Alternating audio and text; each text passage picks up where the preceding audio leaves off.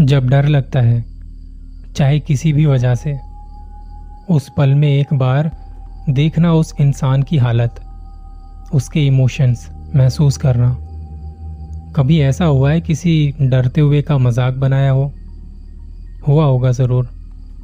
हम अक्सर जाने अनजाने में ना जाने कितने लोगों का मज़ाक बनाते हैं। कितना डरता है तू? हँसते हैं उसके ऊपर। पर क्या हो? जब आपको ऐसा दिख जाए जिसके बारे में आपने सोचा भी नहीं। ये कहानी है नोएडा में एक मॉल की कहानी। जब से बना है, तब से ना जाने कितनी ही बातें, कितनी ही कहानियाँ यहाँ से निकल के आई हैं। कभी किसी को कोई दिखता है, कभी रात के सन्नाटे में वहाँ कुत्ते अपने आप भौंकने लगते हैं।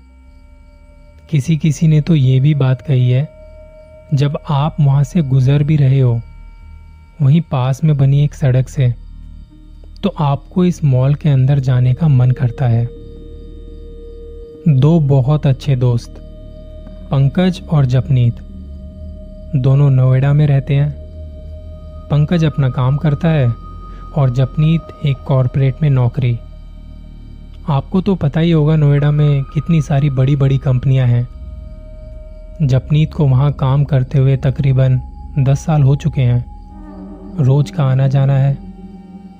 जपनीत का कहना है, इस जगह को उसने बहुत पहले से देखा है। जब यहाँ कुछ खास था नहीं, पर जब बड़े बड़े ऑफ़िस बने, यहाँ कंपनियाँ खड़ी होनी शुरू हो गई तो धीरे धीरे मॉल भी बनने शुरू हो गए। अब भाई लोग कमा रहे हैं तो उन्हें खर्च करने के लिए भी तो कोई जगह चाहिए ना। आज नोएडा में काफ़ी सारे मॉल्स बन चुके हैं। अब आपको भी पता होगा, जब इतनी सारी चीज़ एक साथ होती है तो कुछ चलती हैं, कुछ नहीं चल पाती। तो ये मॉल भी ऐसा ही है। कुछ खास चला नहीं। शुरू शुरू में तो लोग आते थे, पर धीरे धीरे यहाँ लोगों ने आना बंद कर दिया। उसकी कई सारी वजहें हो सकती हैं। एक तो ये जो मॉल है, जहाँ बना हुआ है, वो जगह बड़ी सुनसान सी है। आसपास ना कोई ऑफ़िस, ना कोई घर, ना कोई कॉलोनी बसी हुई है वहाँ। पब्लिक ट्रांसपोर्ट भी यहाँ ना के बराबर आते हैं। ना कोई रिक्शा, ना कोई टैक्सी, ना ऑटो। कभी कोई ऊबर ओला बुक कर दी तो वो आ भी जाए। वैसे कोई नहीं आता। पर क्या ये सब वजहें काफ़ी हैं? शायद हाँ या शायद ना। बात करते हैं शुरुआती दौर की, जब ये मॉल बन के तैयार हुआ था। अच्छी खासी भीड़ हुआ करती थी। उस टाइम फरवरी का महीना चल रहा था, जब मेरे दोस्त पंकज ने मॉल में अपनी एक छोटी सी दुकान किराए पर ली।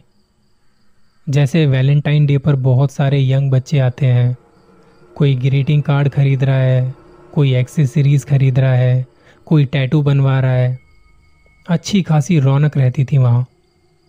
अक्सर ये मॉल बाकी दिनों में नौ बजे तक बंद हो जाता था। लोग निकल लेते थे अपने घरों के लिए। वहाँ की दुकानें बंद हो जाती थी। पर उन दिनों पंकज को थोड़ा लेट हो जाया करता था। एक रात करते करते सामान समेटते समेटते रात के दस बज चुके थे। उस वक्त मॉल में भी बस, पंकज और बाहर कुछ सिक्योरिटी गार्ड ही बचे हुए थे। इस मॉल की सिक्योरिटी कुछ ज़्यादा टाइट नहीं थी। बताया जाता है कि वहाँ ज़्यादा दिन कोई सिक्योरिटी गार्ड टिकता नहीं था। खैर, पंकज को निकलते निकलते दस बज चुके थे। उसने सारा सामान अंदर रखा, उसे लॉक किया, अपना बैग उठाया और जाने लगा। पहले वो गया वॉशरूम। वहाँ जाके फ्रेश वगैरह हुआ, हाथ मुँह धोए और जाने लगा बाहर की तरफ़। आपने देखा होगा जो मॉल होते हैं, वो अच्छे खासे बड़े बड़े होते हैं। यहाँ भी जो कॉरिडोर था, मॉल के अंदर का, वो काफ़ी बड़ा सा था। इस टाइम तक वहाँ कुछ लाइटें भी बंद हो चुकी थी, क्योंकि अंदर शोरूम्स के शटर गिर चुके थे। वैसे इस मॉल में ज़्यादा दुकानें थी नहीं ये कह लो कि शोरूम थे नहीं वहाँ ज़्यादा। और आज के टाइम का हाल तो यहाँ कुछ और ही है। जपनीत ने बताया कि पंकज जब कॉरिडोर से होते हुए जा रहा था और मॉल के एग्जिट गेट से थोड़ा दूर वो लेफ़्ट की साइड मुड़ा ही था, बाहर जाने को, अचानक से एक लड़की उसके सामने आके खड़ी हो गई, जिसने जीन्स पहनी हुई थी पिंक कलर का टॉप पहना हुआ था। और उसका शरीर कीचड़ में सना हुआ था।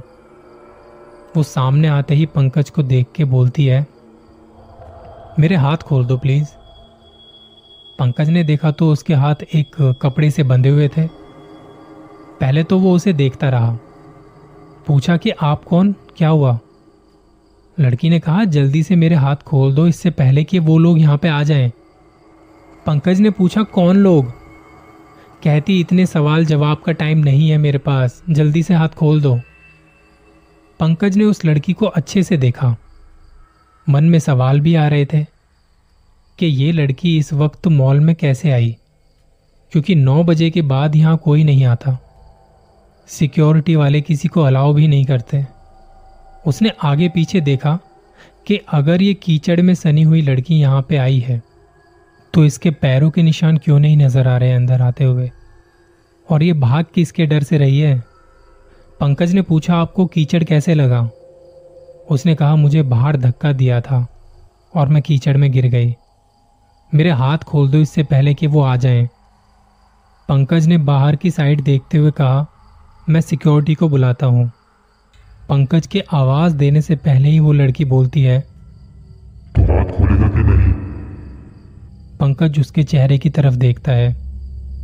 गुस्से में एकदम लाल चेहरा। अपने हाथों के ज़ोर से दोनों हाथों को रिहा करके पंकज की तरफ़ वो लड़की बढ़ती है।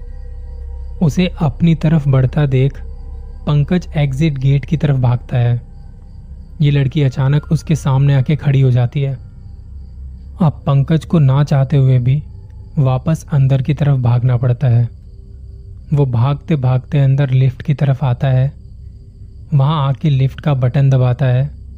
लिफ्ट दिखा रही थी कि अभी वो फोर्थ फ्लोर पर रुकी हुई है और वो सामने से आती हुई उस लड़की को देख पा रहा था। उसकी हालत खराब है। समझ नहीं आ रहा कि क्या करूँ। लिफ्ट नीचे आती है और गलती से उसका बटन बेसमेंट का दब जाता है। लिफ्ट के दरवाजे बंद होते हैं और उसे बाहर से दरवाज़ा पीटने की आवाज़ आती है।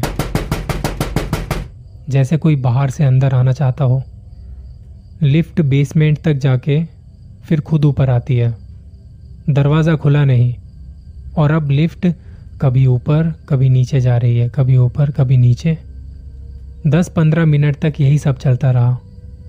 ना उसका दरवाज़ा खुला, ना वो रुकी। और बाहर से लगातार ऐसा लग रहा है जैसे कोई दरवाज़ा पीट रहा है अंदर आने के लिए। पंकज चिल्लाता है। उसकी आवाज़ कोई सुन नहीं पाता। वो देखता है कि ऐसे में क्या करें। इस डर के माहौल में इंसान अक्सर भूल जाता है। फ़ोन निकालना, किसी को कॉल करना। पंकज ने लिफ्ट में इमरजेंसी बटन दबाया और वहीं साथ में फायर अलार्म बटन भी दबा दिया था। जब मॉल के अंदर से आवाज़ आने लगी, तब दो सिक्योरिटी गार्ड अंदर आए। उन्होंने देखा तो लिफ्ट में कोई मदद मांग रहा है। वो भागते हुए लिफ्ट तक पहुँचे। लिफ्ट को ग्राउंड फ्लोर पर रोका। दरवाज़ा खुला। पंकज की हालत देखकर सिक्योरिटी गार्ड ने कहा, सर, आप गए नहीं अभी तक? पंकज काँप रहा था। उसे चक्कर आ रहे थे। उसे बाहर बिठाया, पानी पिलाया। तब पंकज ने दोनों को बताया कि अभी मेरे साथ क्या क्या हुआ है। अगर आप लोग थोड़ी देर तक और नहीं आते तो शायद मैं बच नहीं पाता। इन दोनों सिक्योरिटी गार्ड में से एक काफ़ी पुराना था, जिसने खुद उस लड़की को यहाँ कई बार देखा है। पर जब इसने वहाँ के स्टाफ को और मैनेजर को इसके बारे में बताया तो सबने इस बात को यहीं दबा दिया। किसी ने नहीं माना कि ऐसा कुछ है। पंकज ने उस सिक्योरिटी गार्ड से पूछा, पर वो लड़की कौन है? सिक्योरिटी गार्ड ने कहा, मुझे ये तो नहीं पता कि वो कौन है और क्या चाहती है। पर इस मॉल के बनने से पहले ये जगह काफ़ी मशहूर थी। यहाँ आए दिन कुछ ना कुछ होता रहता था। कभी कोई किसी को लूट लेता था, कभी यहाँ पर कोई किसी को मार के, काट के फेंक देता था। शायद वो लड़की भी यहाँ किसी हादसे का शिकार हुई होगी। तभी वो यहाँ नज़र आती है। कहते हैं कि भूत प्रेत आत्माओं की कोई जगह नहीं होती। पर यह मॉल तो बनाया ही उनकी जगह पर है। जपनीत ने बताया, जब भी वो कभी इस रास्ते से निकलता है, या कभी अनजाने में या जाने में इस रास्ते को पकड़ता है तो वो अपनी गाड़ी को रोककर इस बिल्डिंग को कुछ देर ज़रूर देखता है। उसे ऐसा लगता है जैसे कोई अंदर उसे बुला रहा है। आज के टाइम की बात करें तो ये बिल्डिंग खाली पड़ी है। यहाँ कोई नहीं आता जाता। कुछ सिक्योरिटी गार्ड ज़रूर आते हैं, बैठे रहते हैं। ये देखने के लिए कि यहाँ कोई आ ना जाए या किसी के साथ कोई हादसा ना हो जाए। पंकज जब भी इस बात को याद करता है, मैं देख पाता हूँ उसकी आँखों में वो डर आज भी। कुछ दोस्त उसकी इस बात का मज़ाक उड़ाते हैं कि कितना डरता है तो। डर वो नहीं होता जब लोग हमें डराते हैं। असली डर वो होता है जब हम सच में डर जाते हैं।